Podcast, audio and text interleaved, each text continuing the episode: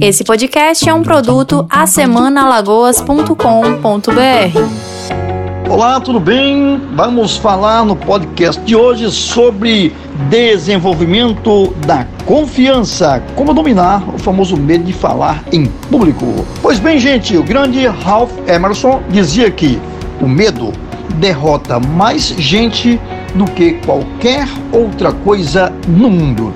E é pura verdade.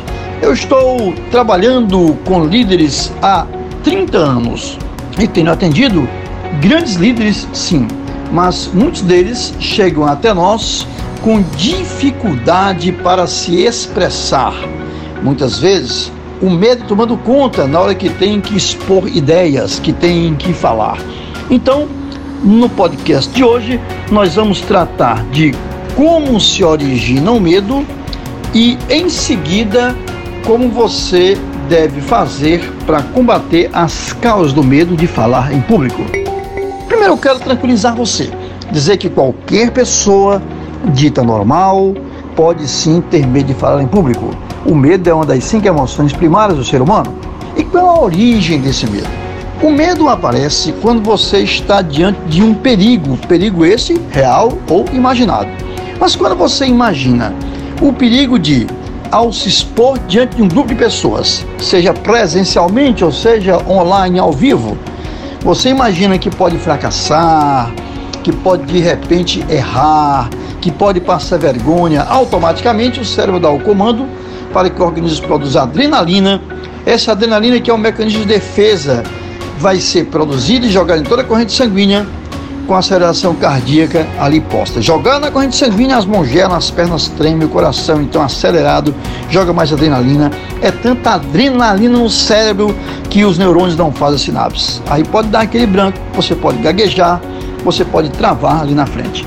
Origem do medo, amor próprio, autoestima. Como você se ama, você não quer fracassar ali na frente, automaticamente vem a sensação de perigo e aí o cérebro dá o comando para o organismo que produz adrenalina, que é jogada na corrente sanguínea, e você então acaba tendo dificuldades para falar. E aí nós temos as causas deste medo. Por que é que o medo aparece diante de uma circunstância como essa? Uma circunstância que você tem que se expor diante de um grupo de pessoas presencialmente ou telepresencialmente.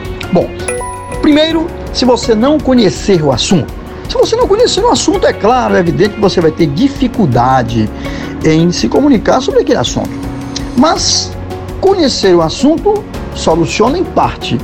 Porque se você conhecer o assunto, mas não conhecer a técnica, por exemplo, técnica para respirar adequadamente antes de falar, se concentrar nas ideias, dentre muitas outras, você vai continuar com dificuldade de falar. Então, segundo momento, você também vai ter medo de falar em público se você não conhecer as técnicas de comunicação, oratória, persuasão. Aí, você agora, conhecendo um assunto, falando sobre um assunto que você conhece, combate a primeira causa, depois estudando técnicas, combate a segunda causa, mas você tem que adquirir experiência falando, não adianta estudar apenas na teoria as técnicas. O estudo prático também vai fazer a diferença. Você praticando em cima da boa técnica, claro que você vai desenvolver a sua fala e adquirindo mais experiência, combatendo, portanto, a falta de experiência para falar, que também causa medo. Você adquirindo experiência, você vai ficar ainda mais seguro para falar. Pois bem, então, primeira causa, não conhecer o assunto. Fale sobre um assunto que você conhece, procure conhecer cada vez mais o assunto. Segunda causa, não conhecer as técnicas de comunicação, procure conhecê-las, mas não só na teoria, Terceira causa, tem medo de falar em público quem tem pouca experiência falando em público. Adquirir experiência falando com boa técnica. E quarto e último, para concluir, você deve também procurar se conhecer falando. Esse processo de autoconhecimento é importantíssimo. Como é que você consegue isso?